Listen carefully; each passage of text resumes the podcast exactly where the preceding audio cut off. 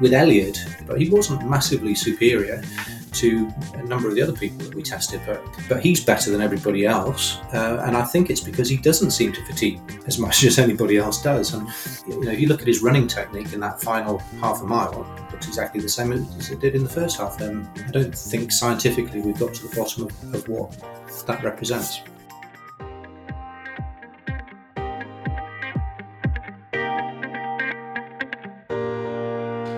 Hello and welcome to The Long Munch, the nutrition podcast for runners, cyclists, and triathletes. My name is Alan McCubbin. I'm an accredited sports dietitian, lecturer, and researcher in sports nutrition at Monash University in Melbourne. And I'm joined, as always, by my colleague, fellow sports dietitian and researcher, Steph Gaskell. Can you believe it, Steph? It is our 50th episode today. I know. I'm very, very, very excited for this one, Al. Um, how about you? Oh, yeah, absolutely. We've been planning this one for a while now. We decided that we are going to do something very special for our 50th mm-hmm. um, and probably deviate, I guess, a little bit from what we normally do in our normal format for the podcast. Um, but yeah, no, very much uh, looking forward to it. It was a great interview uh, that we recorded the other day. And uh, yeah, looking forward to getting stuck into this one and, and sharing it with the listeners. And what's been happening with you? Funnily enough, this week, getting um, or the last couple of weeks actually, uh, been getting people that um, have been coming in with REDS, relative energy deficiency mm. in sports. So, um, yeah, that's interesting. So, getting some referrals for that, and um, yeah, and and and it's been good using our resources as well to to help educate. So, um, yeah, that's been really useful. Yeah. I've certainly found, and you know, we're talking about our 50th episode today, and I've certainly found I've quite often used, you know, different podcast episodes that we've recorded in the past and pointed clients to them as an education resource. And I know other practitioners I've spoken to use them for that purpose mm. as well, which has been great. Mm, Not really yeah. what we set out to do it for, but it's been a nice little spin off. Yeah, yeah, exactly. Yep. And what mm. about you? What have you been up to? You you've um, probably been partying like after your exam marking. Yes, it's been uh, really nice having all the marking finished for the year. So, mm-hmm. yeah, just the final meetings to cross the T's and dot the I's on all the final results. I obviously mm-hmm. can't say what they are because if any of the students are listening, we can't tell them before their results are released. But um, yeah, it's it's good to have all of that out of the way and, and done for another year, which is great. And um, looking forward to getting my teeth sunk into a few little research, little bits and pieces on the side at the moment, which is nice. Mm. And then mm. having a bit of a break over the Christmas New Year period as well, which will also be good. Yeah. So, yeah. yeah looking yeah. forward to it. All right. Well, here on the Long Munch, we normally take a deep dive into the most common nutrition questions that runners, cyclists, and triathletes ask, but we decided to be a bit greedy and pick our own this week based on our own interest uh, and not so much a question, but uh, a general topic. Um, so normally we look at the things that people are commonly asking about and things that will help them with their training and their racing, and there will be bits of that in this one as well. Um, but we decided for our 50th, um, we're going to have a bit of a celebratory episode, Steph, and uh, do something a little bit different for episode 25. So, what's our mm. topic? Our topic is uh, nutrition for breaking two with Professor Andrew Jones. So, when we talk about nutrition for breaking two, just because there will be people that, you know, aren't runners, um, we're talking about breaking two hours for the marathon, which is no easy feat. Um, the I think the fastest actual marathon time um, in competition is is it 202 it's or uh, 20140 i think 20140 um, yep. And so, yeah, we'll kind of explain, you know, what, and you'll see in the in the interview um, what the actual event was. Um, but yeah, I'm I'm super excited about this, and I, I don't know if you know this, out but my nickname um, when I was working at the running company in, in Clifton Hill was sub 158 mm-hmm. um, because um, I always uh, sort of had that bit of a joke where, yeah, um, you know, like Kipchoge's already broken the two hours, so now I reckon um, the next one's going to be 158. Yep. Fair yeah. enough. Fair enough. And they were suggesting that you were going to be the one to do it. Oh, totally. Yeah. Totally. yep. Exactly uh, right. so nah, really, really looking um, looking forward to this one, and um, it, even though obviously you know our listeners and like large majority of the population will not be breaking two hours for the marathon. Um, there's going to be some really good um, concepts and nutrition messages that you can definitely um, you know use for your own um, sporting performance and training yeah yeah absolutely and, and obviously a fascinating insight to to what happened with the the nike project as well Yep. Mm. Um, and so, just a quick mention also that our uh, this is also the the one year anniversary of the podcast. So we had I think a week off over Christmas last year, and we had a week off when you were moving house, and I was in the mm-hmm. middle of marking mm. uh, a couple of months ago as well. Other than that, we've done one every week for the last twelve months, Steph. So wow. um, 50th episode, but also the one year anniversary of the podcast. Uh, and so we're going to have a special one year anniversary podcast next week, uh, and we'll tell everyone at the end a bit about what that involves. Yep. Yeah. All right, so we've had a few social media shout outs uh, and people contacting us this week, Steph, via Instagram, Facebook, or Twitter. Mm, yeah, we have. Um, yeah, we often have um, Jessica Rothwell, who's a, a, a, sports dietitian and, and used to be an elite race walker herself. Um, she she's often you know very supportive of our of our podcast, and she's really excited for for this particular one coming up. Mm, um, Jess works with Athletics Australia, um, mm. and particularly worked with the, the race walkers, as you said, but also the the marathon team. So the both the guys and girls over at the Tokyo Olympics. Yeah. Yep. And uh, and then we've got uh, Mary Mitchell. She's a uh, guess where from our your hometown of Adelaide. uh, so yes, she is, um, and she's a mad um, triathlete. Like I can't, wouldn't even be able to count how many triathlons she's done, um, and all over the world. Um, but yeah, she's she's actually got a question she'd love us to um, take a look at, which is looking at, I guess, um, nutrition around the around the aging athlete. So looking at you know, does aging affect metabolism? Um, and then what's the implications for that in terms of nutrition? So, uh, yeah, we will definitely have a look at that for, for Mary, and um, yeah, that will be next next year. Uh, and I, I know that you and I already have some people on our radar for for that one. Yeah, and I guess we've had the, the request last week from Basil for nutrition for for younger athletes, mm. and now we've mm. got nutrition for the older athletes. So we're yep. going at all ends of the spectrum. All ends, all ends, um, and we'll cover it all. Yep. Uh, and then Evangeline, um, she'll tell me off for pronouncing her surname. Um, what do you reckon, Al Mantzoris? Mantzioris. Mantzioris. Yeah, that that sounds better. Sorry, Evangeline. um, so she and she's uh, from. she is also from Adelaide. Would you believe it? Correct. and um, yeah, she's been a wonderful support of ours too, Al. Um, and um, she lectures at uh, yeah the University of South Australia in in sports nutrition. Um, and does a lot of research in the Mediterranean uh, way of eating and the implications of that on health. Uh, and yes, so she's she's often sharing our podcast. So thank you very much for that. Yeah, yeah, absolutely. Now, of course, you can also listen to the podcast. Obviously, you're listening to it now, but on any of the, the main podcasting platforms. Uh, and obviously, with Apple Podcast, there's ratings and reviews. We've had a new five star rating. So, thank you to whoever left that because they're obviously anonymous. Um, and we also had a new review from Mary, which I'm assuming is probably the same Mary that you just mentioned, Steph. Thanks, Mary. Uh, mm. And she, um, yeah, so she wrote great podcast discussing up to date research on topical nutrition questions and issues and real life experiences. Well worth listening to, and I eagerly await each episode. The series on body composition, relative energy deficiency in sport was outstanding. Congratulations to both Alan and Steph. Uh, highly recommended. Wow. Thank you very much, Mary. Great to mm. hear great feedback from people. And of course, if you want to leave a, a, rating or review on Apple Podcasts, we'd really appreciate that. Or if you just want to get in touch with us to suggest a topic like Mary has done, um, you can contact us via social media Facebook, Instagram, or Twitter at the Long Munch for all three of those. Uh, and finally, we also a shout out to um, Liz Broad, who's another sports dietitian, uh, and we actually mentioned her the other week on the podcast mm. with her podcast, Para Sports Nutrition.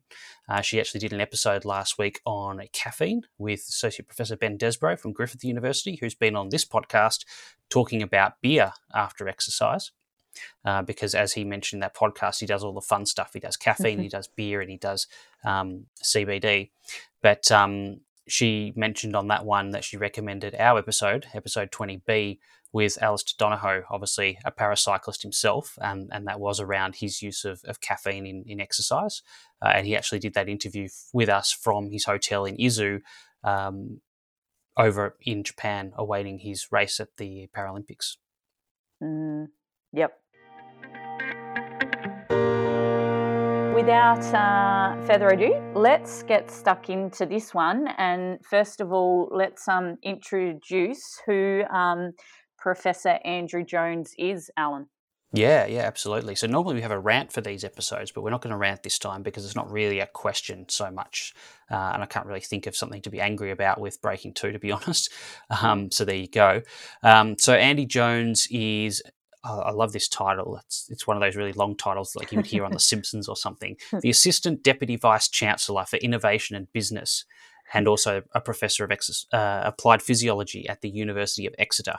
Uh, that's a big mouthful, Andy. Mm. Um, but Andy's a, a, real expert in running physiology. Um, you'll hear in this interview he was a former elite runner himself as a junior, mm. um, but he's done extensive research um, since the 1990s around a whole range of topics to do with, with running physiology and, and endurance physiology more broadly. So he's looked at things like the oxygen use during running, uh, which we'll talk a little bit about at the start of this interview.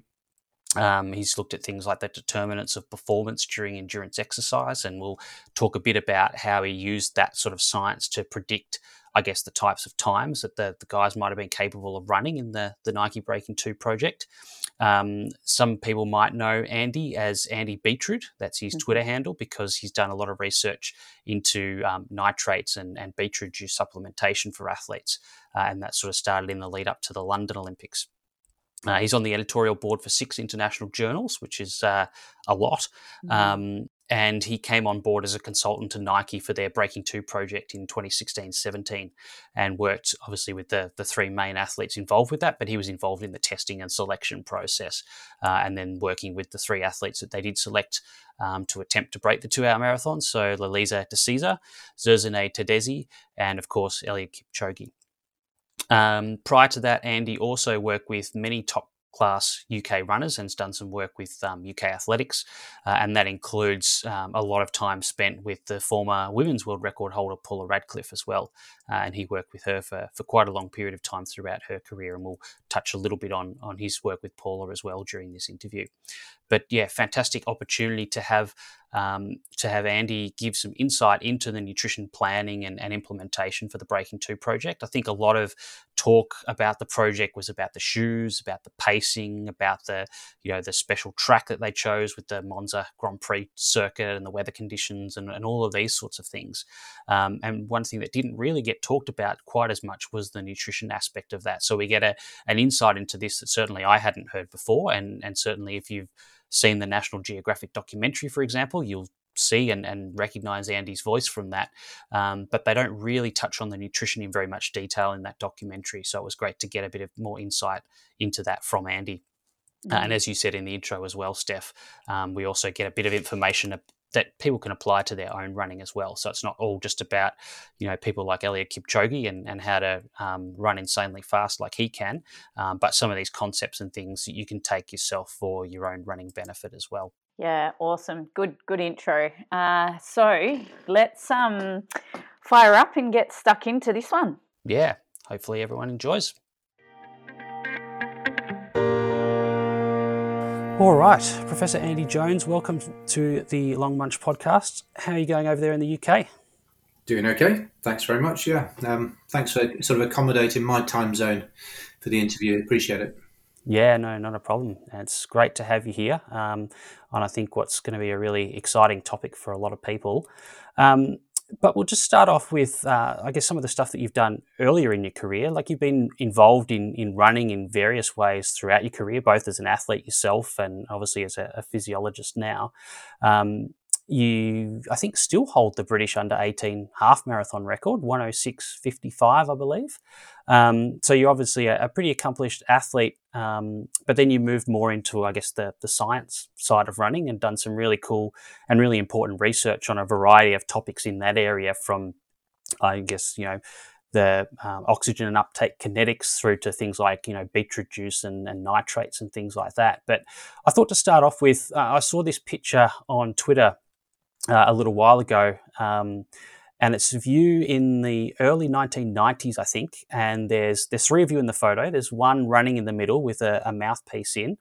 There's uh, a guy on a bike holding, I'm not sure exactly what it is, and then there's you running alongside the runner uh, with a big bag over your shoulder that kind of looks like a giant wine cask. So I thought, let's start off by uh, describing what this is and, and what the research was, and I guess the significance of that.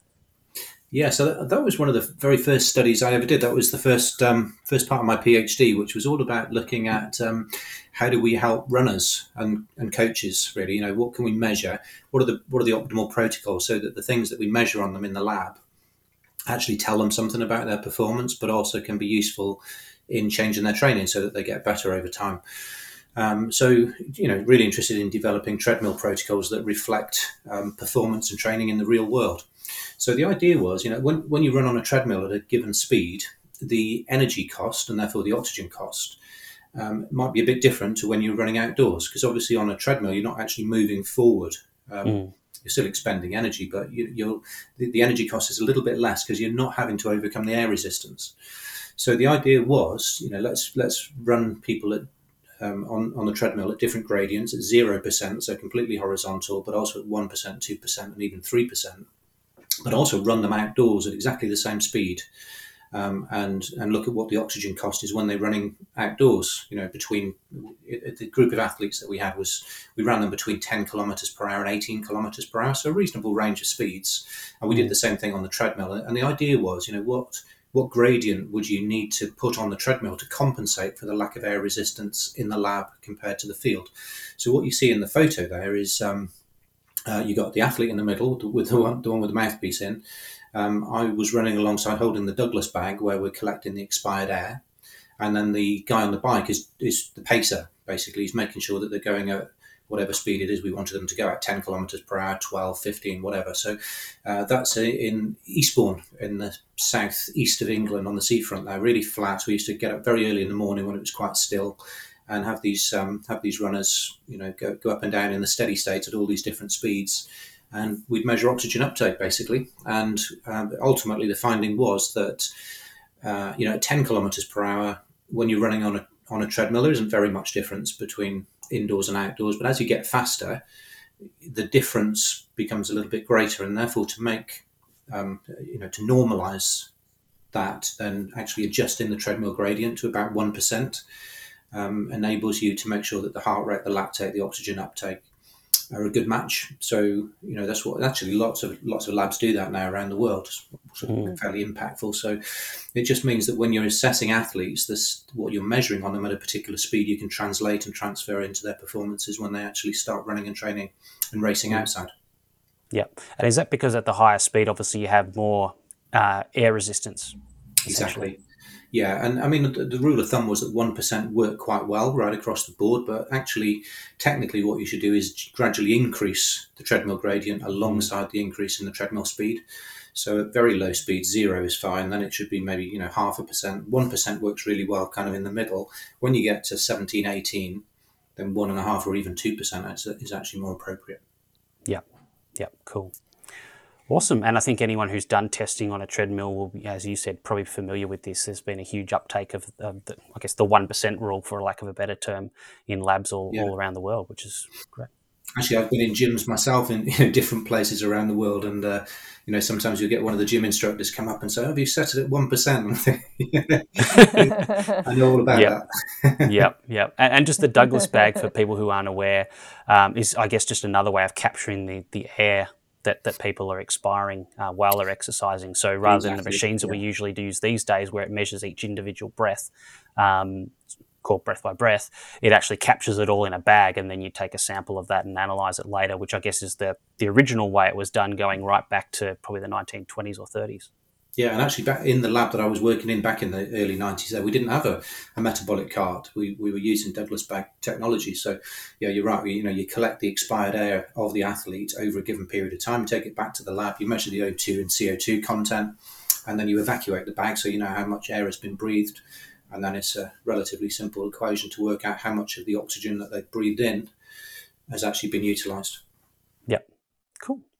All right. Um, so today we're talking more so about your involvement with the Breaking Two project. So this was the the first um, attempt with with Nike that happened back in, I guess, 2017 was when the attempt was running, but presumably you you know you started on it in 2016. So I guess the first question is how you became involved with the project and and what was your role with with Nike and, and the guys. Yeah, um, I guess it was, uh, you know, as you mentioned at the beginning, I've been involved in running one way or another for a long time, first as an athlete and then as a sports scientist, physiologist, and, and whatever. And, and I'd always been interested in, in researching the limitations to distance running performance, the determinants of it, but also working in, in a parallel fashion with athletes. So developing these protocols, making sure that what we, you know, it's not just for research purposes. I'm obviously interested in taking the field forward and finding out new new facts mm. and what causes fatigue and all of that kind of stuff. Um, but as a former athlete, I was really interested in working with athletes to, to make them better. So that that meant that I ended up becoming um, sort of lead physiologist, for want of a better, or consultant physiologist to UK Athletics. Um, and I started actually as part of the, the, the PhD work. I started um, working with not just local athletes, but even national level athletes. So they would travel across the country to see to see me in the lab down there in Eastbourne.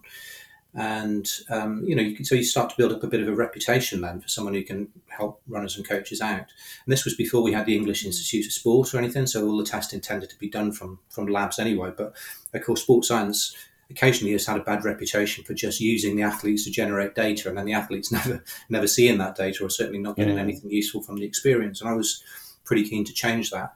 Um, but you know, right from about 1992, I started working with a young um, runner called Paula Radcliffe, who uh, obviously took the world by storm a bit later. but um, so we could we could get into that at some point. But I, you know, I, I, started working with Paula, lots of other, other top British distance runners over many years.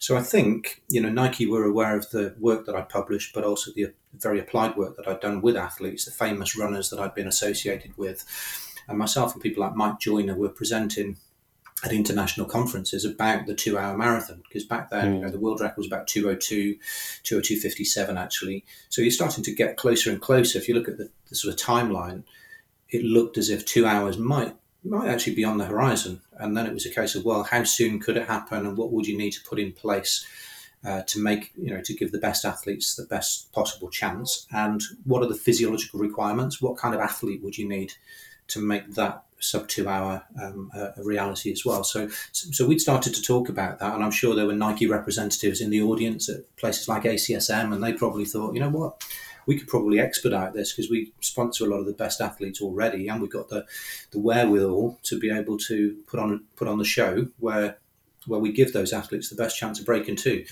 Um, and so, yeah, I was fortunate enough to get the, the call from Nike. It's, I can't remember whether I was already a member of their scientific advisory board or that. It was all kind of a bit simultaneous, but um, they basically took me into their confidence that they were actually contemplating giving this a crack and, and would I be interested in coming on board with them? And of course, I was first to put my hand up and say yes, please. Um, yeah, I think they, you know, obviously Nike have uh, got fantastic facilities, fantastic scientists, but I think they felt they needed some very, very specific distance running physiology expertise. So you know, they wanted to kind of draft me into to help out with that, and uh, it was a fantastic experience. It's you know, the culmination of of all of that work that I've just described, really, from the you know, you, mm. you think about the, you do the research, you think about what are the limitations, what are the determinants, and you want to help athletes. And this was a chance to bring all of that stuff together in one sort of mega event, really, which which you know every, everybody was going to be watching. Yeah, yeah, absolutely. And I think you know most people have probably seen the um, the National Geographic documentary on this, um, and the the documentary itself, I guess, follows the the lead up into the the event, and then the event itself in in Monza and the the Grand Prix track in May 2017, and it follows obviously the three athletes that were um, sort of the, the, the, key athletes trying to break the two hours. So uh, Lalisa De Cesar, Zersenay Tadese, and, and of course Eliud Kipchoge. Um, so how long before that day in Monza did you guys sort of start working with them? Is this like something that took years or six months or something else? You know, I, my memory's starting to fade on it, but it's at least a, a, year. It's probably more like 18 months or even two years, probably two years since we started to, to think about it. And then the team started to come together. Everything, all the approvals seemed to happen. Um, and then things just kind of cascaded really from, from there. And the first phase of that was to identify which athletes, you know, how many athletes? Would it be one? Would it be three? Would it be six? Um, you know, first of all, you've got to have your raw material. So it's it's a case of mm. identifying which of those athletes, uh, you know, who who could do it, if anybody. I guess that was the first step, and then simultaneously think about the logistics of it. Where is this going to happen? How are we going to make sure that the temperature is right and the you know the course is right and millions of logistics. And of course, Nike's such a big company that they're able to um, to work kind of collectively and cohesively to to put that um, put that on the map. So yeah, at least 18 months beforehand. Yeah. Yeah, no, that makes sense, you know, given all the things that, that went into it and, and what was involved. So, yeah, I think yeah. the documentary sort of makes it appear like it was a much shorter period of time, but I think that's always the way with those kind of things. Yeah. Um, let's let's look into, I guess, a bit of the, the physiology side of things first, because that'll, I think, set us up nicely for the nutrition requirements and then obviously, you know, how that was delivered. Um, and I know I think it was in a presentation that you gave because um, you know you sort of published some of that testing data more recently um, that you did as part of that project, and and I think in the the video abstract of that you sort of made that comment around you know marathon and running speed is kind of the sustainable oxidative metabolic rate, so you know how much um, intensity you can kind of maintain divided by the running economy um, so the oxygen cost of running. Can you just explain that a little bit to the listeners in terms of what that means um, and, and why the equation is the way that it is?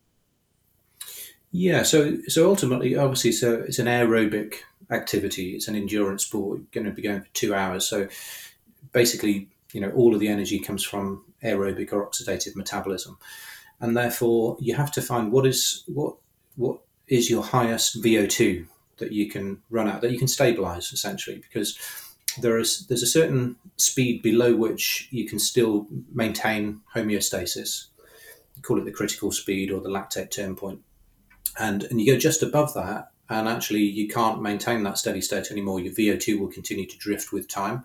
Get the so-called slow component of the VO2 kinetics, and eventually you'll you'll hit your VO2 max. You start to use some of your anaerobic capacity. Lots of things related to fatigue development you know change much more rapidly, and uh, and you wouldn't be able to sustain you know that speed for the distance. So having a very high um, VO2, obviously it can't be higher than your VO2 max. So it's nice to have a high VO2 max because that's the ceiling. But if you've got a very high VO2 max, that's cool. But you probably also need to operate, to be able to operate at a high fraction of that for quite a long period, and, that's what we found with these uh, the athletes that we selected is that they were able to do that. But having having you know being able to operate at about you know four liters of oxygen uptake per minute for long long periods is all very well, but you also have to be very efficient in translating that energy into speed over the ground, and that's where the economy comes in as well. Mm. So you could, you know, you you could have a very high steady state VO2, but terrible, you know, running technique, and it means that you can only go at five minute mile pace, which just isn't going to be fast enough. So, you know, you, you need a, a, combination of a high VO2 max to give you that sort of scope. You need a high lactate threshold so that you can operate at a high fraction of your VO2 max. But the third thing is that you need to be really economical in using that energy to transfer your body mass from A to B on the on the road. Mm. So that's what we were looking for really was an athlete that had the right combination of all of those three physiological components. Mm. And I know having a look at um, some of the figures in the, the paper where you publish some of that data, there is a bit of difference, particularly in the running economy between the, the different runners that you tested. And I think you tested 16 in all from memory. Um, for, for the listeners who are maybe you know trying to improve their own running, is like running economy how uh, trainable do you think it is, and, and what sort of things should people be doing if they're trying to improve their running economy? Yeah, it's, it's very trainable. That's one of the, the things about uh, running compared to something like cycling. You know, so as you get older, um, you don't necessarily. Well, eventually you'll decline. I mean, what happens as you get a bit older is your VO2 max will gradually fall off. You know, it's related to your maximal cardiac output, and as your maximal heart rate gets a bit lower with every year that, of your advancing age, then your VO2 max might fall. But you can compensate for that in running, particularly by being a bit more economical and it's basically just practicing running. You know, I think our bodies, uh, if you expose them enough to these kind of stresses and stimuli, they will find a way to make you do that task more efficiently, more economically. Mm-hmm. So yep. you just you just change your running technique a bit, I think, so that. Um, yeah, you, you know, and, and an example would be with I mentioned Paula Radcliffe earlier, but I published a case study back in probably about 2005 where you know we look at her VO2 max data over 12 or 13 years, and it basically doesn't change from the age of hmm. 18 mm. to when she when she ran um, 215 25. Um, but her running economy improved substantially. It started off at about 205 mils of oxygen per kilogram per kilometre, which is kind of average-ish. Um, but by the time she set the world record, it was about 170 mils per kilogram per kilometre. So she got you know 15 plus percent more efficient over that mm. period. So it is definitely something that can improve, but you've got to stick at it for the for the long term. Really, you have to be very consistent. So, you know, it's just accumulating a relatively high volume of training over a long period and trying not to get injured, and you know, running most days, most weeks, most months. And it, people like Paula and Eliud, who obviously you know are, are the absolute um, epitome of their their sports, and just shows you what it takes. You need to be in the sport for for the long haul, really, and you have to just keep at it really day after day, really commit yourself to it for 15 years, I suppose, yeah.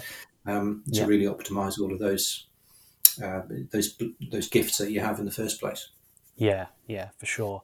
Um, and you mentioned that term critical speed before, uh, or some people might know it as critical power, particularly if they're a cyclist and it's more about power output than running speed. Um, and you know, you've done a lot of work on that, um, sort of the physiology behind critical speed and, and how that kind of works. Would for, for people that are kind of struggling to get their head around that term because they might have heard it, they might have heard of lactate threshold or anaerobic threshold, all these sorts of things. Do you feel that critical speed is like just a more functional way to describe those other things which are more physiologically described, I guess, from blood markers or whatever it is? Or do you think it's quite different? No, it's essentially the same thing. I, I would say the critical speed is really is really the gold standard because it's actually it's derived from performance. And when we're measuring gas exchange or, or lactate and trying to identify various thresholds, we're, we're really making an estimation of that of that critical speed. So basically, to derive your, your critical speed, you would need um, you know a recent personal best performance at a range of different distances, somewhere between two minutes and 15 minutes. So if you've got an 800 meter personal best, 1500, maybe ideally a 3k and a 5k, that gives you four data points. So you know the distance you've covered, you know the time that it took you to cover those distances, and that's actually all you need. So you plot distance against time. It's a linear relationship. You should get a nice straight line fit, and the slope of that line, of that regression uh, line, is, is your critical speed. And where it intercepts the y-axis on the, which is the distance, that's what we call your d prime. So that's, you know, the critical speed is more the oxidative um, factor, and then the where the d prime, as we call it, or w prime for cycling, is uh, is really an, an, anaerobic component. But you've got those two things, which tell you a great deal about how fast you can go at a range of intermediate distances. If you know what that critical speed is, um, you know that if you go above that, um, you're going to fatigue more rapidly than if you're below it. And the causes of fatigue are likely to be very different as well. So we did a study where we calculated the critical speed of a range of uh, great marathon athletes and found that they were able to sustain on average, you know, 96% of their critical speed for the whole distance. So they, they kind of intuitively know where that is and they operate just fractionally below it because they appreciate that if they, if they go above it, they're not going to be able to be in a steady state and they'll fatigue really quickly. And in addition, you know, with Breaking Two, in addition to all the testing that we did in the in the lab and in the field, we also calculated critical speeds just to give us that um, additional input into our selection process. Mm. And, and, I guess, as, as, you're saying there, it sounds like you know really experienced athletes will kind of be able to work that out by feel over time, anyway, in terms of how they pace themselves. Yeah, for sure. You know, if you're out um, running, maybe with a group of other people, um, or you know, you could be on a treadmill and you could gradually increase the speed yourself, or you could be outdoors and you could gradually get a bit faster and faster. And there'll be a particular speed where you perceive, hang on, all of a sudden whereas I was in control of my breathing, and this seems like something I can sustain for a long period. You only have to go fractionally higher, and you're like, hang on, this is really tough. I'm not going to be able to hold this for very much longer. So that's really what the critical speed is. It's it's knowing, and that's your critical. It's also your reflects your critical metabolic rate. You know, there's a speed below which things are going to be steady and will remain steady for a long period, um, and you just go just fractionally above that, and things get uh, get pretty difficult quite quickly. Mm. Um, now, throughout the documentary, and this might actually relate to sort of the critical speed we were just talking about before, but throughout the documentary, you make predictions about how fast you think the guys are going to be able to run the marathon. Uh, and I remember seeing on Twitter, I think, something you'd written on the on a scrap of paper, which you then sort of posted the day after of what you thought Eliud was was capable of running on the day, and I think you were out by about twenty seconds. Um, but how do you go about making those kind of predictions? Is, it, is that based on things like calculating the critical speed, or is there some other art or science to it? Well, it's a, it's a bit like the equation that you, you said right at the beginning of the show. So if you know what the uh, sustainable oxidative metabolic rate is, so basically it's what so we estimate we estimate the critical speed from the from the lactate turn point. So it's this if you plot lactate against speed, we really end up with these sort of three phases. So lactate stays very close to baseline for quite for a few speeds, um, but there'll be a specific speed above which it begins to rise. You know, beyond sort of one to two millimolar, and it'll do that for a kilometre per hour or two, uh, and then it will just kind of take off. And uh, that lactate turn point is a reasonable sort of marker of where the critical speed is.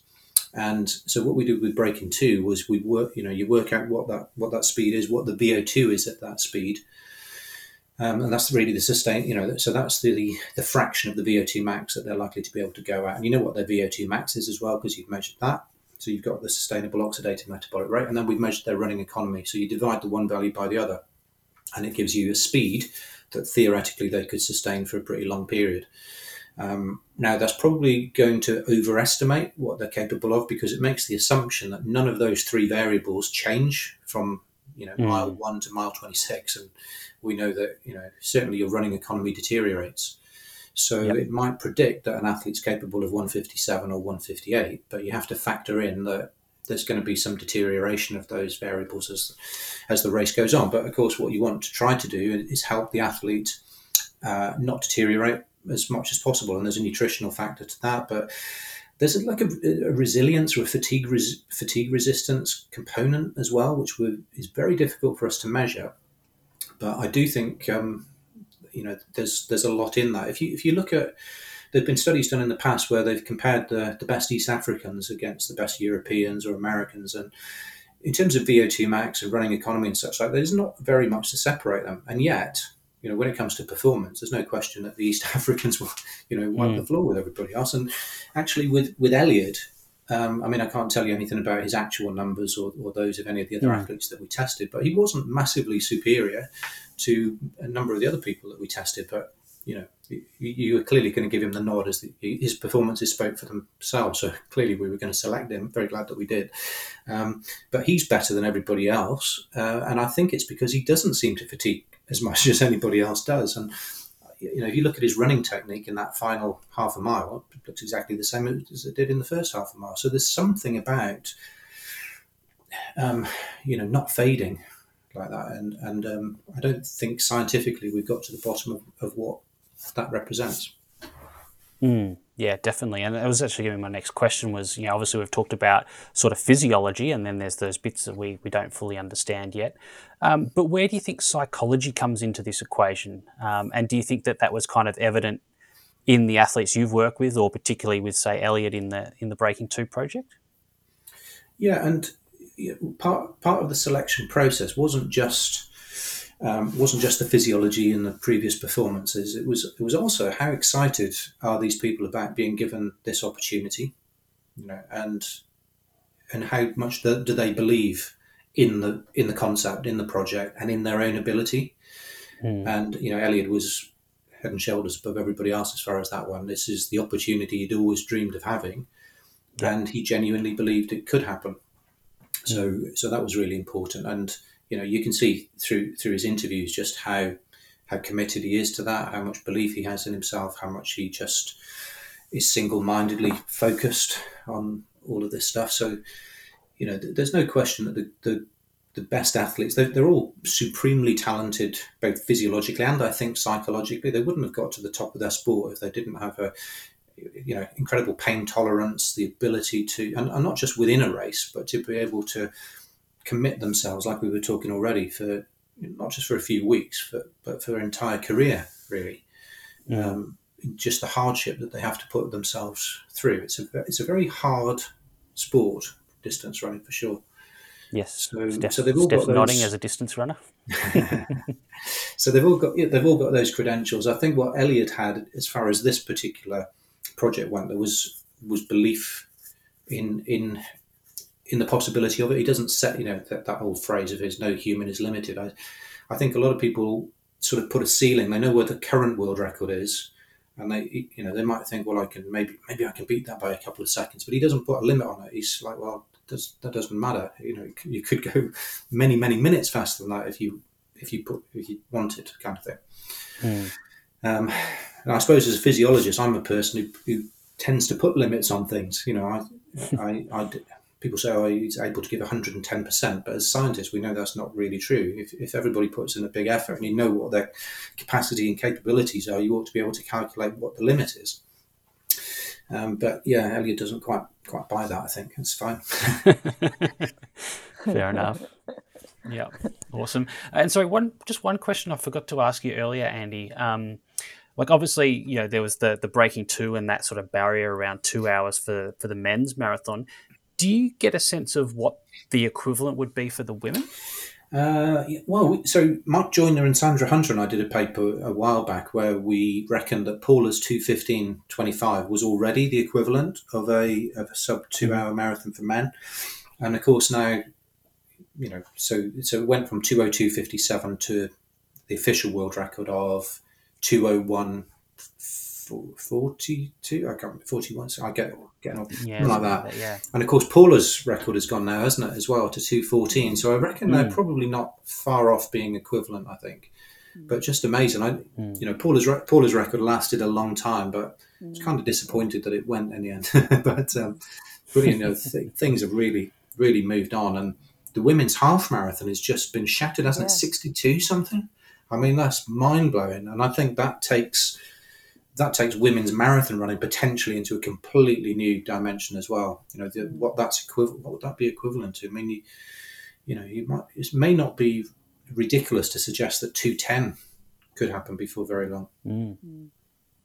Yeah, yeah, and and I guess with um with that record, there's the the women only record, and then there's the all in kind of record because, of course, in some of those events, there's the male athletes that have started earlier and then they can get a bit of a draft from some yeah. of those. So, you know, as you said, maybe some of that advantage has already been taken because mm. of that. All right. So, getting into, I guess, the nutrition um, aspect of it all now, um, it's not discussed a, a, lot in, in the documentary about the role of nutrition um, for, for breaking two is this something that was focused on um, a lot, or were the athletes kind of left to their own devices? No, we absolutely did um, did give that due consideration as well, and the fact that it doesn't come through in the documentary so much, I, I guess, was just due to limit time limits. Mm. Um, but it was something that we we felt was was really important, not just in the build up, obviously, to the race, making sure that the athletes were properly fueled but also obviously on the day of the race and in the race as well. So we did give it a lot of thought. Um, I mean, what we didn't do necessarily with this, because we didn't kind of parachute ourselves in and, and, want to change everything. We wanted to. We wanted to build the trust. We wanted to learn from the athletes and coaches, incredibly successful groups already. And it's like, well, what, what are you what are you doing so that we can um, learn from that? And then if there were little bits that we could contribute, um, that, that might be helpful, then we were prepared to do that. But we certainly didn't try and change all of their training and all of their nutrition straight away because clearly they wouldn't have been as successful as they already were if they weren't doing 99% of it right. But but certainly there were things that we did uncover and things that we implemented um, as part of the project that, that hopefully were helpful. Yep. Um, and so, if we, I guess, think about the key nutritional um, interventions, so carbohydrate before and during the run, hydration, and supplementation with um, nitrate, which I know you've done a lot of research in that area, um, and caffeine. How do each of these impact on the fact on the factors that were mentioned earlier? So, in terms of VO2 max, lactic threshold, and running economy. Well, certainly when when you're um, running at high intensities, you have to use carbohydrates. So if you, if you if you're measuring gas exchange, obviously measure oxygen uptake, you measure carbon dioxide output, and that gives you a reflection of how what substrate mix is being used by the muscles. And the lower the respiratory exchange ratio, so if it's about 0.7, then it's you know, almost pure fat. Once you hit 1.0 and above, then it's pure carbohydrate. But you know, typically the athletes when they're they're training are probably in the 0.8s, and when they're racing, they're uh, in the often in the high you know, mid to high 0.9. So there's a very big carbohydrate contribution to that. So you, yeah, you absolutely need to ensure that they've got enough carbohydrate in their bodies to be able to fuel the performance. Um, you simply can't generate energy at a sufficiently rapid rate if you're just using fat. It's quite a slow burn, literally. So, um, you know, when it came to the race itself, well, let's start with training. If they're going to do the volume that's required, and if they're going to train at the intensities that are required, then they need to make sure that they're topping up their carbohydrate, you know, their muscle glycogen in the recovery intervals between training sessions, so that they go into them with, you know, occasionally reasonably high um, uh, so high carbohydrate content of the diet so that their muscle glycogen actually can be re- replenished. Doesn't mean it has to be you know tip top all of the time. And actually, there's some evidence, as you'll be well aware, that training in, in a low carbohydrate condition can actually be beneficial. And they often train in the morning without breakfast and so on. So they're in they, they do have that kind of stimulus. But you want to make sure that over the over the course of the entire week that they're not you know running on empty the whole time. So we were looking for that, but clearly on the day of the race um, they start to taper their training, you need to make sure that there's sufficient carbohydrate in their diet. And on the morning of the race, so that they start the race with their muscle glycogen levels as high as they can be. But what we also know is that's probably not enough to get them right through the entire race at the intensity that you might want them to. So you therefore have to drip feed, if you like, more carbohydrate in as they as they go on. So there's a training bit, an immediate pre-race bit, and then an in-race component to the carbohydrate bit. And just just to just expand slightly on that, because you asked how it impacts, and running economy is one of the main factors there. Mm-hmm. Because if you're running at a certain speed and you're using predominantly fat, it will actually cost you more oxygen to run at that speed mm. than if you were using predominantly carbohydrate. So one of the reasons why your running economy might get worse, might deteriorate from mile one to mile 26 is because you're running out of carbohydrate. You have to start to use more fat. And even though you know the, the speed is the same, using more fat compared to carbohydrate means that you, you actually you have, you have to you know bring in mm. more oxygen to your muscles to metabolize that fat. So your, your economy gets worse, and it means that you get closer to your VO2 max, which itself might have fallen off a little bit because you've become dehydrated. So all of a sudden you're at a much higher fraction of your VO2 max towards the end of the race compared to where you were at the beginning. So if you can find an intervention, and the obvious one clearly is carbohydrate intake, to prevent uh, too much of a shift from carbohydrate to fat, you might enable your running economy to stay closer to what it was on the start line, and, and that should in turn result in better performance.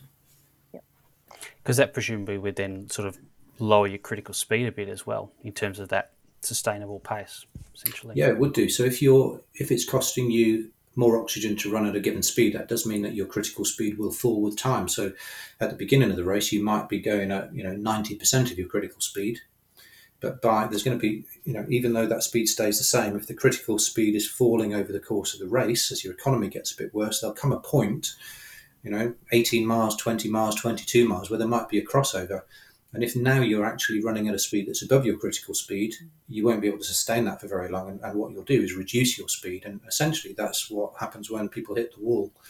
Um, I think we did do a study simultaneously, you know, concurrently with the Breaking Two project. It wasn't in running; we just used cycling, but we did do two hours of heavy intensity cycle exercise. and we found that critical power fell by 10% from the start to the end of the two hours. But it was that fall was ameliorated if they consumed, um, I think it was 60 or 70 grams of carbohydrate per hour. So there's definitely a, uh, you know, a fuel, a substrate um, contribution to that fall in critical power or critical speed over the course of long duration fatiguing exercise. Mm. Yep. And um, and what about nitrate? Yeah, um, well, actually, interestingly, with that, because we'd we've been obviously researching with dietary nitrate or beetroot juice, as your listeners might know, for, for a little while. And I thought one of the interventions, one of the innovations I might literally be able to bring to the table was mm. introducing them to beetroot juice. Mm. And then I found out that Eliud Kipchoge had used it in his all of his best marathons over the last three or four years. so it was it was no news to him, and he he continues to be a very big fan. In fact, the whole NN running team are, I think, sponsored by by Beet It now. Yep. So um, so he he was definitely keen to carry on with that. I think the at least one other one other athlete we used it with. So yeah, and in terms of the ergogenic aids, then nitrate was one and caffeine was the other. Yep. Yep. Okay. Yeah. Um, and um, and with the caffeine, uh, did they use that? Was that like um, they used that pre and then during um, the the event? Yeah, so two athletes, you one athlete didn't use it at all because yep. it sort of upset him a bit, and he was more of an anxious athlete anyway, so it was better to kind of avoid that. Yep.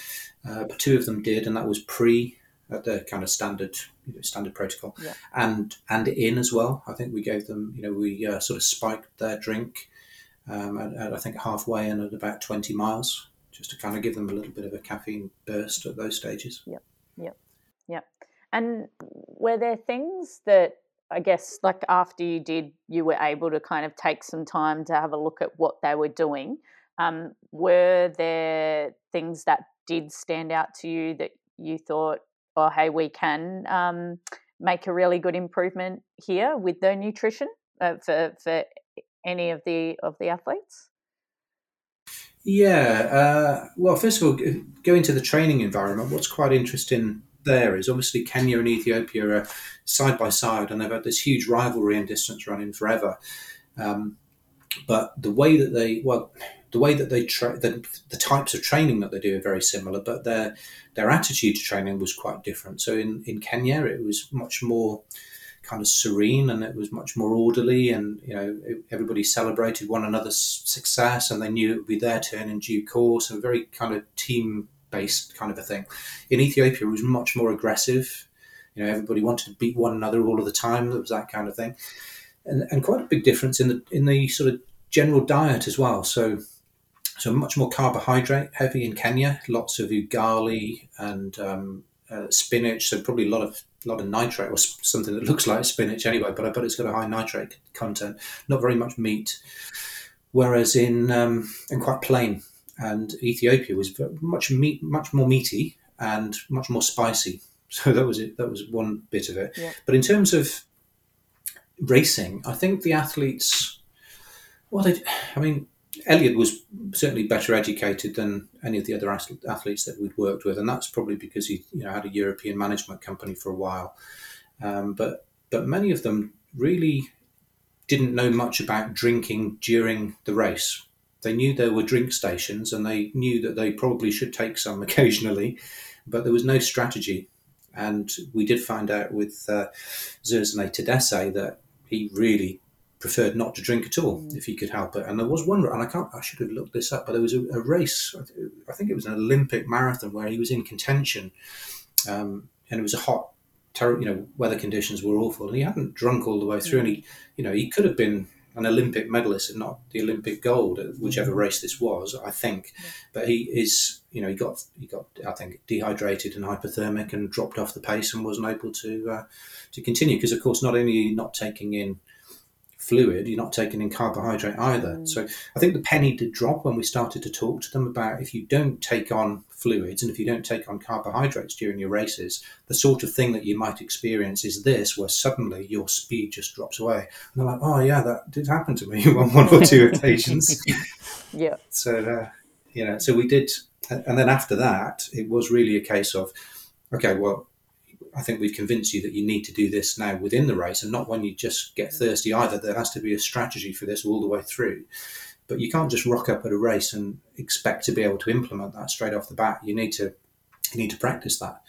So that's what we did try to implement. Because again, you know, none of the athletes really ever drank during training and you you know you, it's so difficult as, as you know not only to carry a bottle but to drink mm. when you're moving that quickly and you're ventilating so rapidly um, and it can be uncomfortable and we know you can train the gut from you know so so all of that stuff needed a lot of practice and we were very keen to um, to you know to to advertise that to the, the runners and their coaches and they they did take it on board um, you know on reflection I wish we'd had more time to do that. I think even more practice might have helped. Yeah. Um, but I think they understood and they did do their best to uh, yep. to do what we thought was best for them. Mm, yep. And did you get any insights into what their sweat rates were?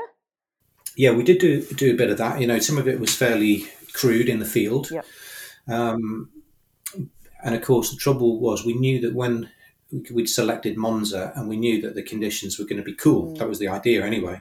And you know, obviously, sweat rates at 12 degrees C are going to be different to 24 degrees C or whatever it is. And it could be obviously very hot where they were training. So we had one athlete training in Madrid and the other two in one in Kenya, one in Ethiopia. So so we were getting information on that. But the other thing that we did was in the March of 2017, we did a half marathon test event in Monza, and that was kind of a dress rehearsal for all of the staff, but also for the athletes to get an eye on the, you know, to, to experience the course in advance, um, run a bit of a time trial if they wanted, whatever it, whatever it might be, practice the drink strategy, and during that we we measured core temperatures and sweat rates and such like. So that gave us some insight as well um, into.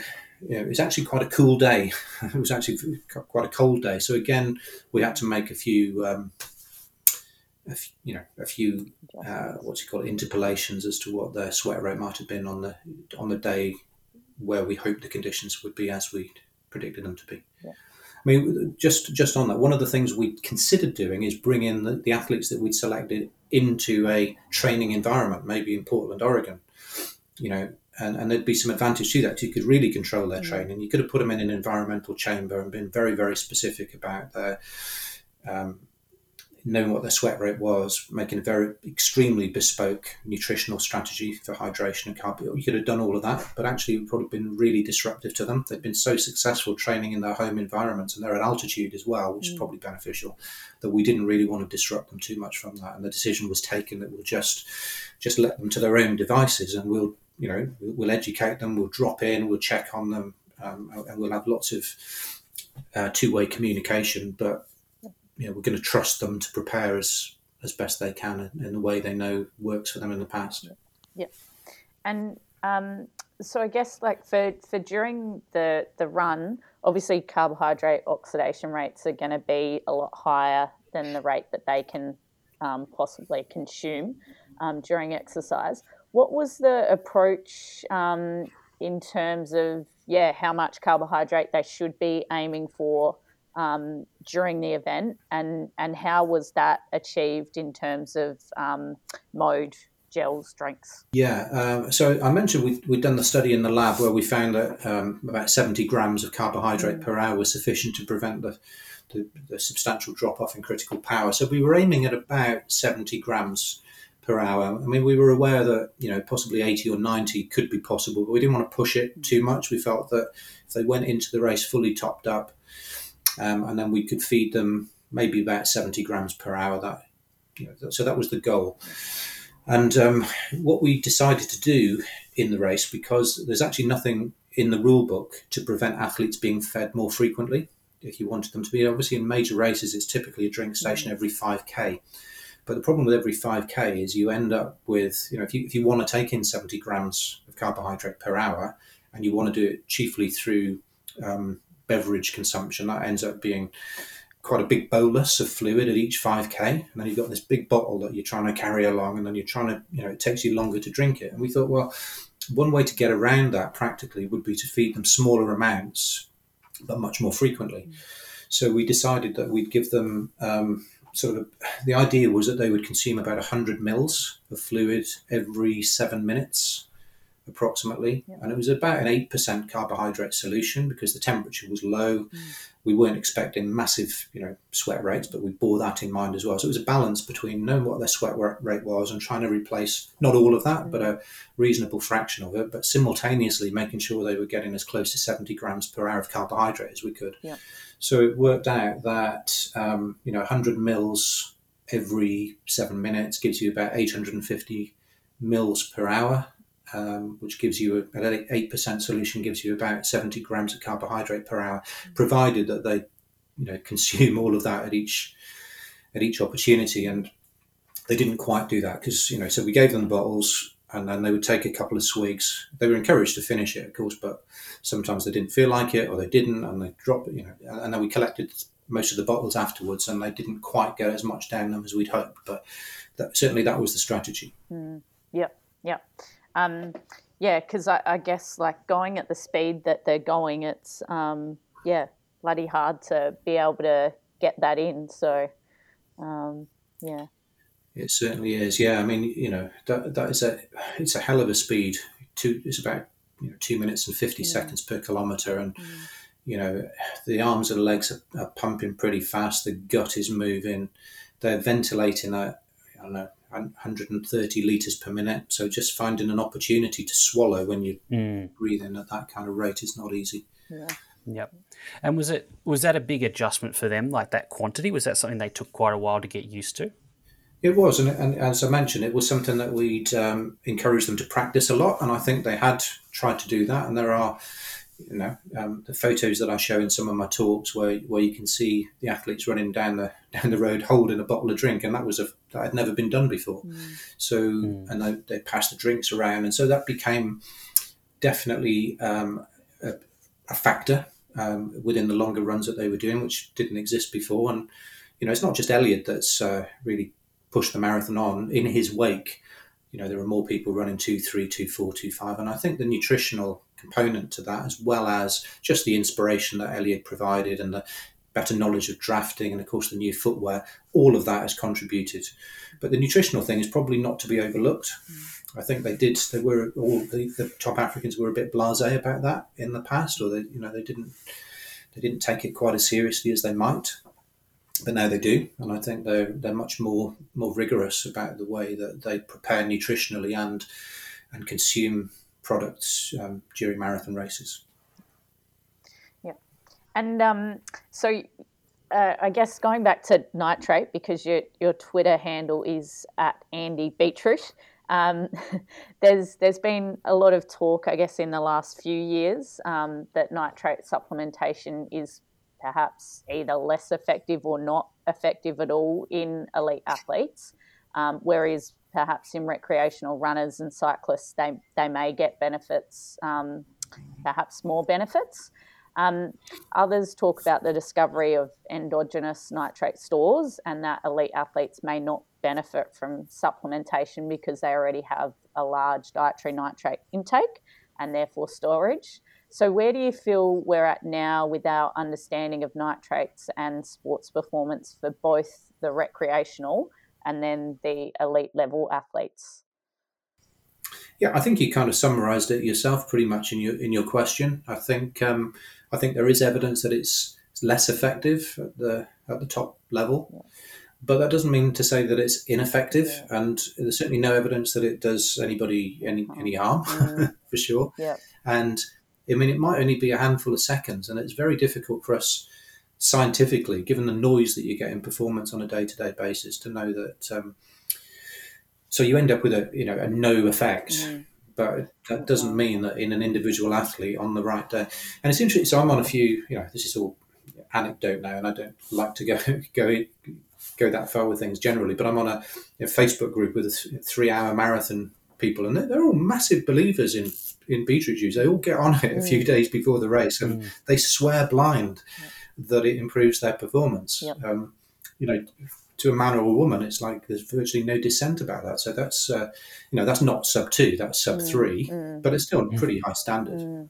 Um, so there does seem to be something there. Isn't you know our, our original work was looking at um, we found that exercise economy or efficiency was better. So we said right at the beginning of the talk that being more economical um, is definitely one of those factors. Well, if you can improve your running economy, uh, you know, through some intervention other than training, whether it's footwear or nutrition. I mean, nobody, I certainly was the, the last one to suspect that a nutritional intervention could reduce the oxygen cost of exercise. Yeah. But there was one study before ours that suggested that it might, and then our study with beetroot juice, you know, it was like I can't, I could barely believe it myself. Mm. But you know, we've we've shown it again and again, and so have others now. So there does seem to be. In fact, we just published a paper in Journal of Physiology with colleagues from the University of Copenhagen where we measure muscle VO2 for the first time directly, and um, acute beetroot juice supplementation reduces muscle oxygen uptake. It's not, you know, when you measure it at the lung, yeah.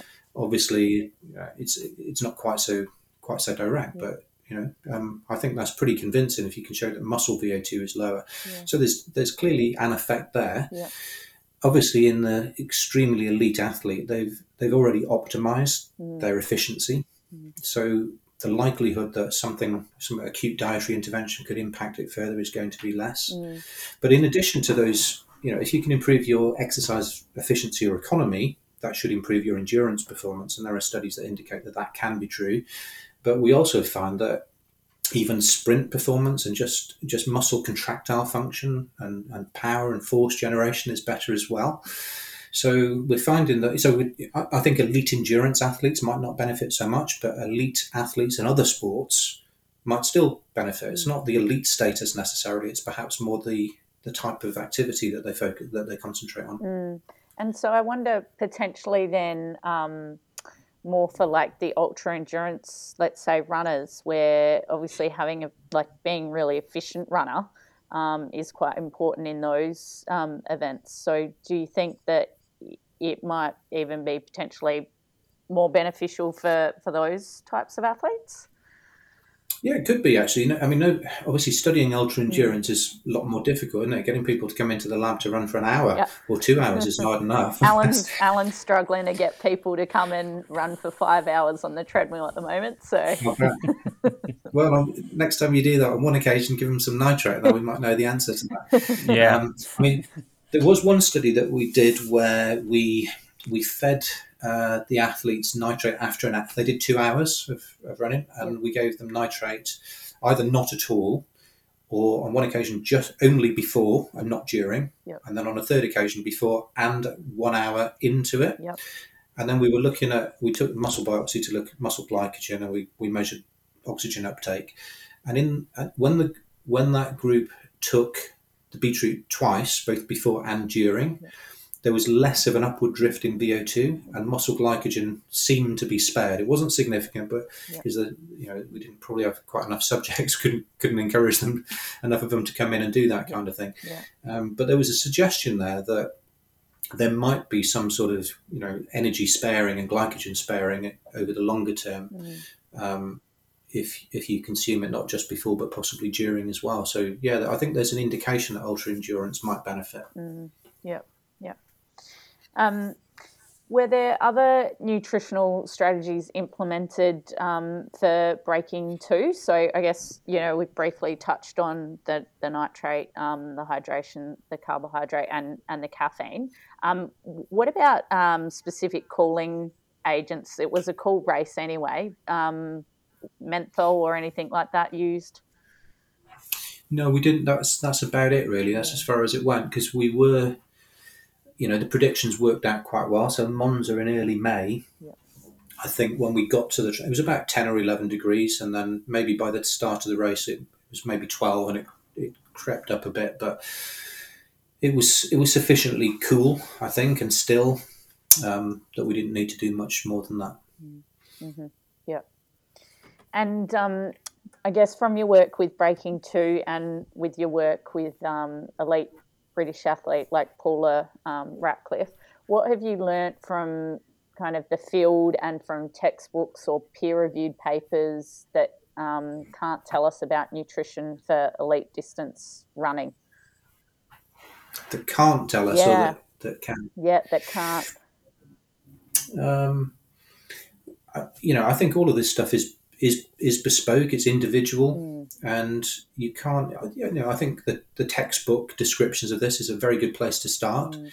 Um, but then you've got to go through a process of trial and error mm. with, with these athletes, and of course that's what you sh- you, you, can do as a, as somebody who's you know who, who's employed to support an athlete. That's your job is to is to work with them to find out what's optimal for them. Um, so you can't assume that every you know it's one size doesn't fit all. And with mm. with breaking two, what I didn't say is that the t- the volumes that we gave them and the, the carbohydrate um, fractions and such like were slightly different between between the athletes as well. So you, you have to mm. make those measurements in the field on the athletes. Don't assume too much. Mm. And, and also, you know, athletes have different different preferences, um, flavors that they like, and mm you know, and, and that's all really important as well. Giving somebody the same flavour that they don't like, they're just not going to take enough of it. And actually, just I learned this from Louise Burke actually. Um, you know, give them something different at mile 20 just to kind of stimulate their kind of sense buds a little bit, just bring things, just surprise them, keep them interested. Because one of the things about the marathon, and I, you know, most I, I was better at middle distance and short long distance and i've just started running marathons. Marathon is a very different ball game compared to anything else. It's um it, it is more of a mind game. You have to stay focused. You can't allow yourself to get bored. It's this nagging fatigue mm. you know and it's it actually feels pretty easy most of the way and that's what's weird about it. You know when you're racing 5k and even 10k you're used to kind of pushing things on a bit breathing hard being aggressive and it's really not that at all. It's, it's totally the opposite. You have to kind of disengage mm. and, and, switch everything off. And you know, I've, I found that so. But actually, experiencing the events, if I've been successful as a physiologist to distance running, I think it's not least because I, I, used to be one, or I still try to be one occasionally, and, and um, speak the same language. And when I'm talking to them about training and nutrition, at least I've tried it myself, so I can relate to what I'm trying to advise them upon. Mm. That was going to be my next question. Actually, was that I think you ran your first marathon only a couple of years ago, first full distance marathon that is, um, well after breaking two happened. Was there anything from that experience of, of running it yourself? I mean, apart from sort of the, the pacing that you just mentioned, did it give you any other kind of new insights or, or maybe different perspectives that you hadn't had not having run the full 42 2 yourself? Well, a, a bit like like I just described. Um, it's a bloody long way. It's really, really hard. All of that stuff. And, you know, don't start one if you're not really fit or, and if you're not at full health. And the nutrition during the event does make a hell of a big difference. And if it's hot, that can be really draining as well. So yeah, I've, I've run two so far. I, I, trained for more, and I've either not made the start line, or I actually ruptured my um, plantar fascia after, during the Paris marathon one time. But the two that I finished, one was the Sea of Galilee marathon, where I wasn't I wasn't either very fit, but I'd gone to the Sea of Galilee marathon conference, and I I thought, well, I ought to run it now while I'm here, and I'll just get round. And I was hoping for about three hours twenty. Um, but I, it was really, you know, I, I, was actually slightly ill. I hadn't slept much the night before. The nutrition going into the race was poor. I didn't have the things that I needed the nutrition on the course was poor and it was an extremely hot day and it just got hotter as the day went on. And it, it was a nightmare. I don't re- really remember anything after 20 miles. And uh, but i kept going and i finished in about 334 so that wasn't a very pleasant experience that one. So i was determined to do better and then i ran 301 in moscow um, a little bit later which was better.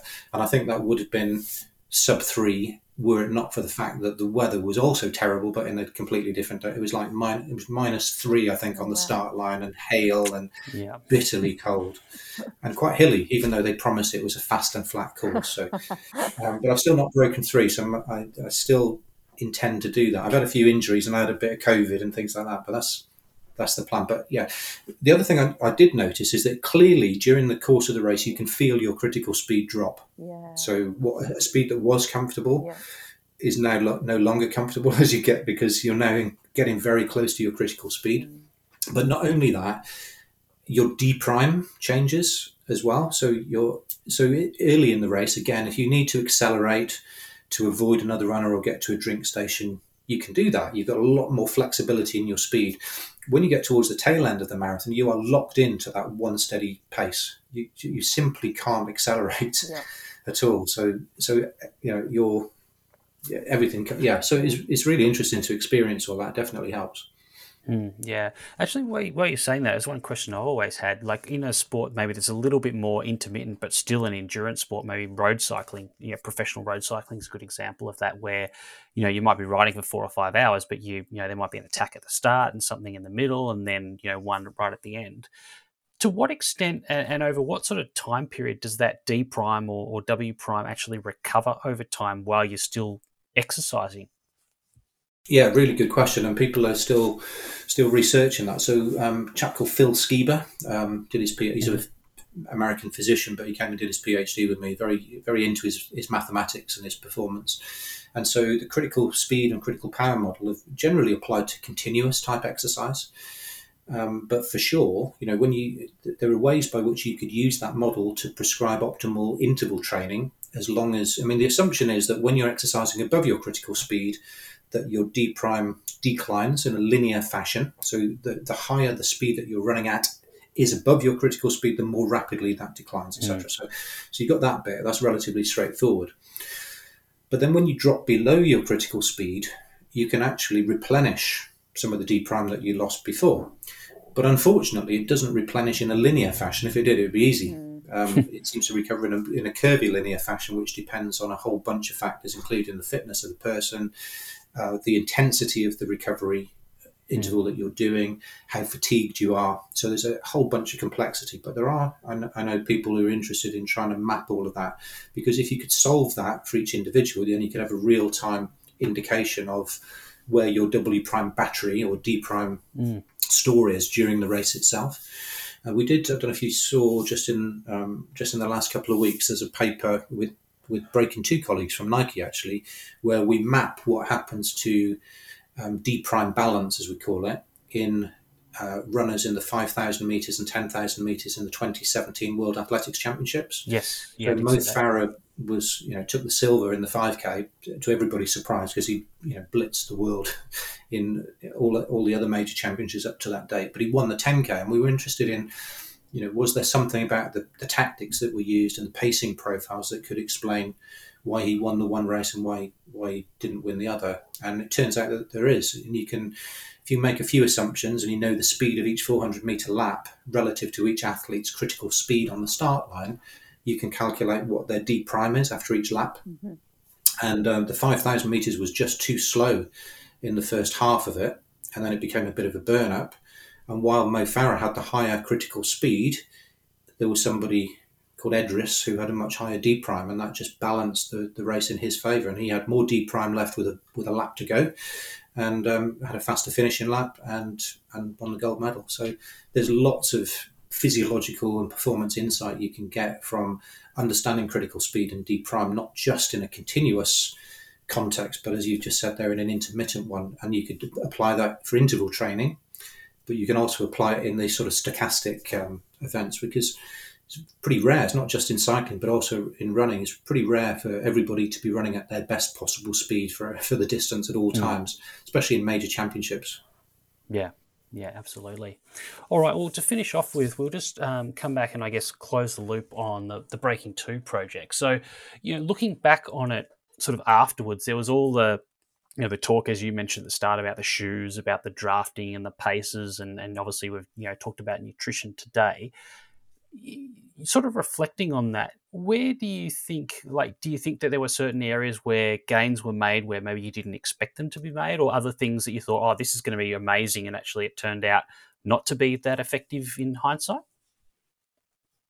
I think it's, it's actually quite hard to to unpick um, hmm. where the gains were made. Because I mean, it was um, I think Eliud's performance in Monza was was really the game changer. You know, much more so than the Ineos 159. I think where he took two and a half minutes because no, there were people who didn't believe it was possible, and all of a sudden, not only is it possible, but it's you know it's almost certain to now, to now happen. Hmm. But we've made so many changes, got the got the course and the environment right, you know, optimized the pacing strategy, drafted the athletes as much as we possibly could, tried to implement the best um, nutritional strategy as well.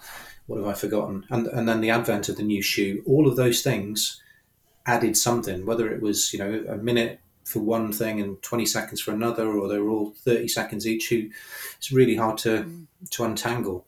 Mm. But it was that whole collective effort, I think, that that was the important bit.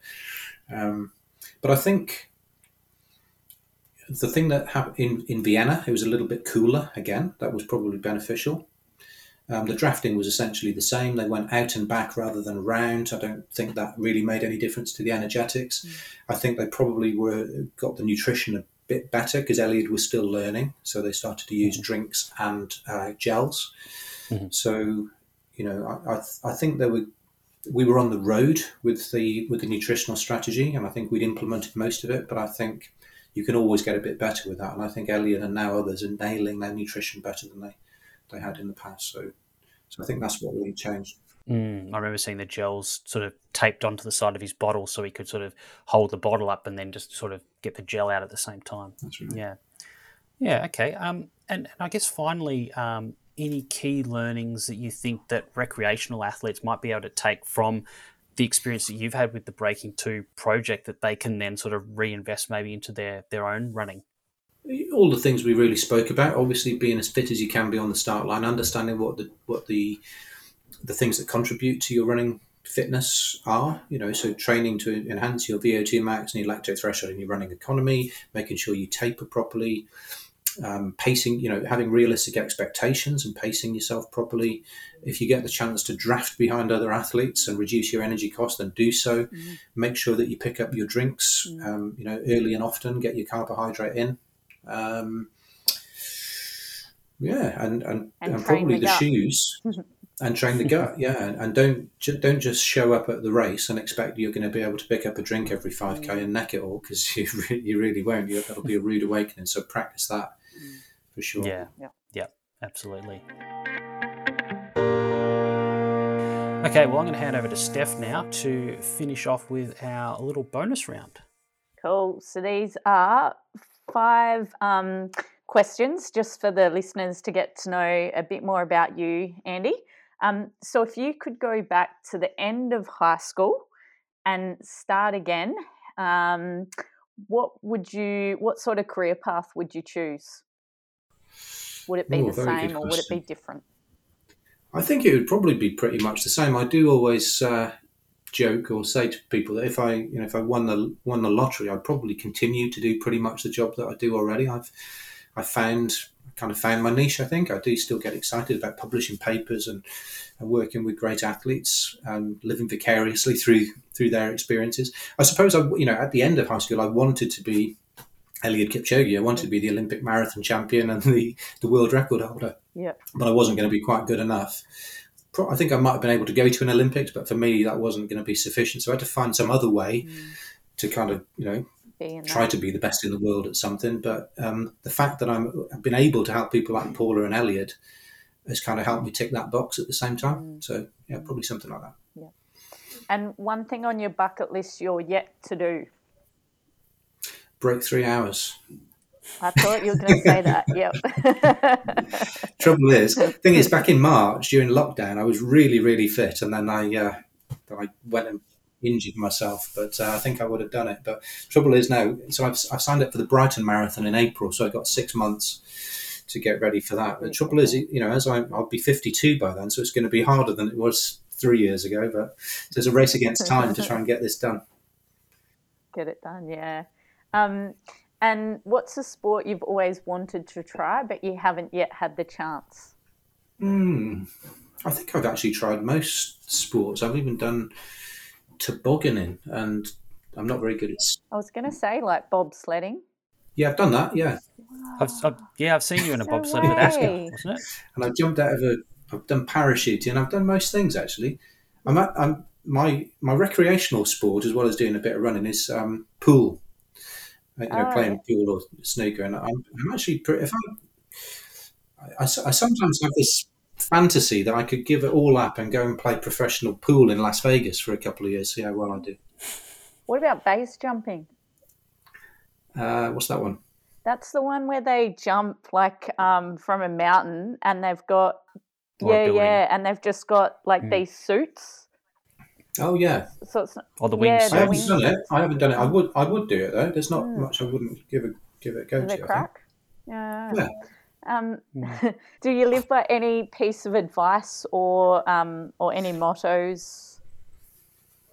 Well, the one that springs to mind, I'm not sure how sort of um, politically correct this is now, but my PE teacher back at high school, Mr. Farr, you know, he was a pretty hard taskmaster, um, but he, he would always recognise people who tried their best, and he didn't like whingers. And one of his phrases was "suffer in silence," because you know he'd make us do all of these crazy stunts, and people would go, "Oh, sir," and you know he would he would just make them do extra press ups or burpees or something. And he liked people who kind of kind of grit their teeth, showed a bit of determination, and got on with it. And I think when it comes to marathon training or sometimes some academic work, gritting your teeth and getting on with it, you know, taking the rough with the smooth. Mm. Is, probably a good thing to do because because you do get stressful periods and you get hard times, but then the peaks that you achieve at the end of that actually make it all worthwhile. So going through a little bit of suffering occasionally, I think, is uh, mm. is not too bad uh, a, a thing. Yeah, yeah. And who's someone you've always wanted to meet, but you've not yet had the chance I think I've met most of the people. So I'm, you know, I, am starstruck with top athletes. Yeah. And the fact that I've been able to, you know, I can call people like Paula and, and Eliud friends is yeah. is brilliant. Yeah. And um, I'm big. I, I, love 80s pop stars as well. so mm-hmm. um, Gary Numan being my, he's probably. I don't think he was ever very famous in your neck of the woods, but he's still going strong. But I have met him on multiple occasions. Um, so, so I don't. I don't think there's anybody left that I really want to meet? Actually, that's a tricky question. I've been really fortunate that I've met most of the key people. The one question that we always ask listeners, and we've taken it out because we always get the, the same answer, but I'm intrigued to see what you what your response is. What's one thing that you you can't travel without? Can't travel without. Mm. What do people usually say? I can't think of anything. Caffeine. Oh, yep. coffee machine, Nespresso, like sort. yep, Aeropress. I do. I, am a kind of a. I'm, I'm a Brit, so I do enjoy my uh, my tea, mm. and I miss it when I'm abroad. and I probably should take tea bags with me when I go to the states because you just can't get a decent cup of tea anywhere over there. There we go. That's something different. yeah, absolutely. I think we're just the coffee yep. snobs down here. All right. Well, thanks so much for your time, Andy. It was great to to, to chat to you uh, about the, the Breaking Two project and, and I guess all the, the things that happen with that, and, and obviously the nutrition side, which is I think we said off air beforehand, is is one aspect of the project that probably hasn't been talked about quite as much as the, the shoes and the drafting and the the testing and all that sort of thing. So thanks so much yeah. for your time. Well, thank you both for the very nice questions. I, I enjoyed it. The uh, the time flew by. Thank you. Awesome. Thanks, Very Andy. interesting.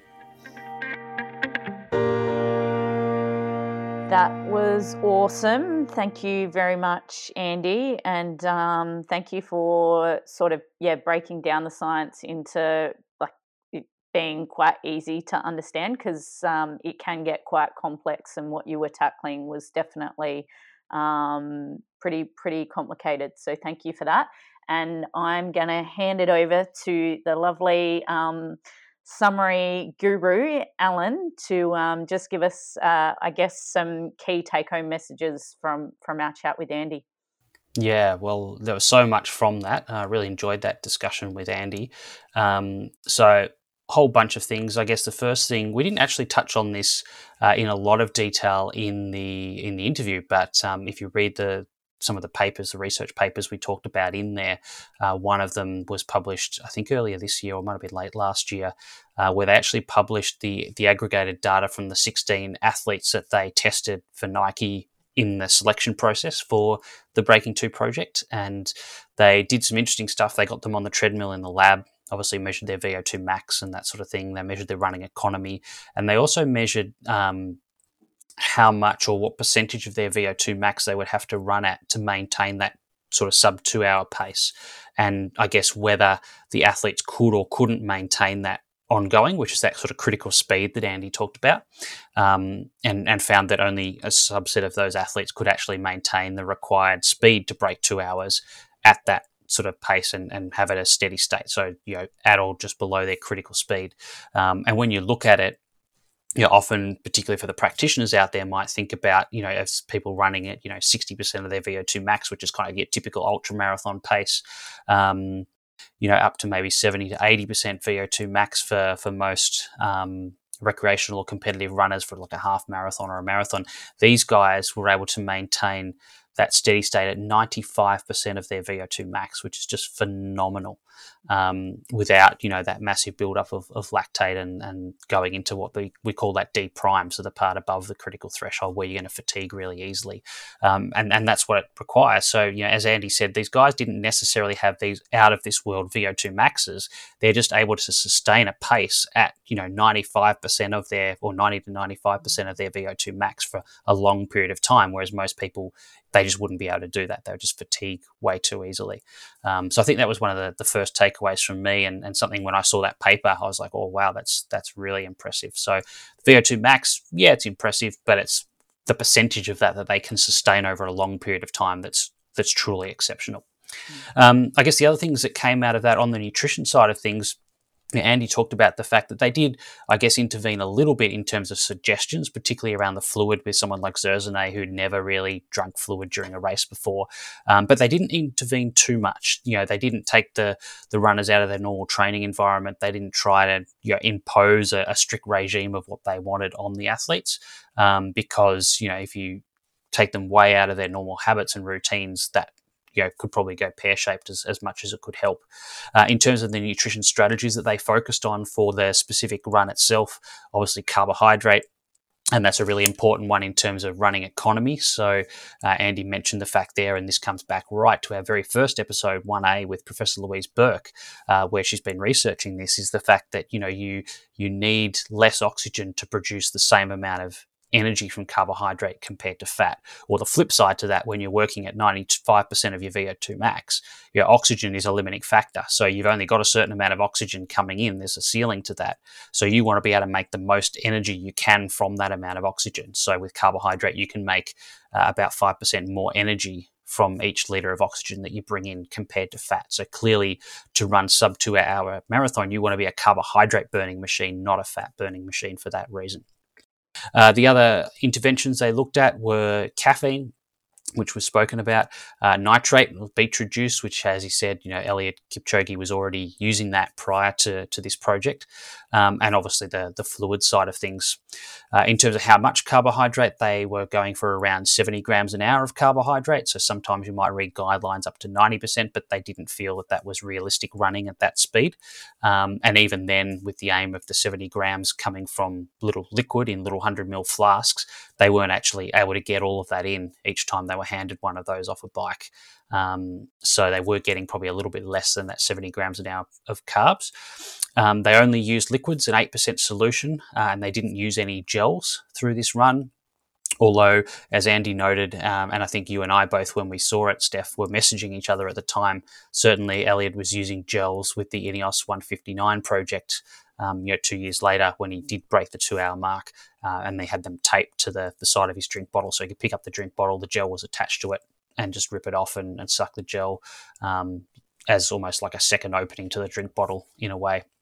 Um, they had to feed much more frequently. So normally in a marathon, you'd have aid stations every five k's, but they were doing it about every two and a half off the bike, which is one of the reasons that it couldn't be a ratified legal world record. Uh, apart from the paces coming in and out, one of the issues was the fact that they were feeding off a bike, not stationary. Um, and that was mainly because they couldn't tolerate the volume that they would need to consume if they were only feeding every every five k's. Um, I thought what was interesting, actually, we didn't talk about this in the interview, but um, most people are aware that Eliud is sponsored by Maurten, um, and their product is designed to be consumed as a, a, 16% solution, but in fact, they were giving it as an, an 8% solution. So I thought that was interesting too. Uh, it's not quite how the, the product was, was originally designed or, or intended, I suppose. Um, and I think that the final thing, I guess, in hindsight from Andy's perspective, is he would have liked more opportunity for the athletes to practice the nutrition strategy more. And I think, you know, throughout all of these podcasts, it's a theme that comes up again and again and again is practice your nutrition strategy as much as you can in training before you get to race day. Um, because sometimes it's going to go pear shaped and you want to find out about that as early as you can in the process so you can um, do something about that, um, or you know to improve your tolerance so it doesn't go pear shaped on race day. So that sort of gut training that we've that we've spoken about in previous episodes as well. So yeah, overall, I think a really interesting insight. As I said at the start, you know a lot of this stuff is um, things that haven't really been covered in the documentaries and articles that have been written about the Breaking Two project. So it was great to to hear it from Andy, who was involved in in rolling it out. Mm. Yep. Yeah. Um, super super interesting um, and yeah we're really lucky to to grab some of his time so thank you very much for yeah that. absolutely. Uh, so just in terms of our socials please do if you've got any any questions um, even if they're questions on like episodes that we've covered that um, might just take a little bit of time alan and i are always happy to then respond to those in our actual, um, you know, mainstream podcast topic. Um, so please send them to us, um, whether that be on our Instagram, Facebook, Twitter account at the Long Munch, and uh, you can listen to us on all your popular uh, podcast platforms. The next episode, we are up to number 26, and this is actually also a pretty special one, too, Our yeah, absolutely. So, as I mentioned at the start of the episode, it's our one year anniversary of the podcast this week. So, our very first episode on low, you know, is low carb right for me with Professor Louise Burke was uh, released. I think it was the twenty fourth of November of uh, last year, from memory. Um, so, we decided what we might do as a bit of a celebration of the one year anniversary, as opposed to this one, which was the fiftieth episode, is to do a quick fire one year summary. So we're going to have the challenge, Steph. Um, this could go pear shaped. We haven't recorded it yet. Uh, the, the challenge of trying to do very short, quick, you know, 20, 30 second summaries of every single topic question that we've had in our previous 24 topics to date. you know what, Al? I started writing on mine and I think I've got to refine refine mine. I've seen yours and they're like nice and succinct and little like, dot points. Yeah, and you've got me that like my sister will tell you I'm just like I go all around. so don't worry if you like open the Excel like our little workbook and you see mine, don't worry, I'll refine it. It's just where I'm starting at. That's okay. We've got time. We've got time. I think we'll have to have one of those little timers where you like in you know in chess, mm. how they ding them when they're finished. It's the other person's turn. Yeah, let's yeah. do that. Let's make it a competition because then I, I, like winning, so I don't like losing. So that might help me. Yeah, get it get it down. Not competitive here, are we? so yeah, no, that that'll be a really really good one. Uh, so please uh, listen to that, and I think that's that's pretty much all from us. This will be a pretty decent, maybe length um, podcast, but real worth the listen. And um, yeah, thanks for listening to us. Yeah, yeah, just reiterating that, you know, massive thank you to everyone who's listened to to these podcasts, no matter if it's one episode or or all fifty of them over the last year. It's been an absolute pleasure doing them. Uh, Steph and I have really enjoyed it, um, and we really appreciate all the feedback we get from people and the, the fact that people have uh, found them useful, informative, enjoy, uh, enjoyable, entertaining, whatever it is, whatever you're getting out of them. Um, it, it's certainly been worth it from our perspective. So, uh, yeah, looking forward to another great year of podcasting ahead. We've got some great topics lined up for the the completion of this year, but also you know some really great ones, some ones that we actually had in mind right back at the start of the podcast that we've just been waiting to line up some people to to come on the podcast to do. Um, some really exciting ones, and maybe at the end of the year we'll give you a bit of a preview of of next year. Awesome. All right. We'll see you soon. See you, everyone.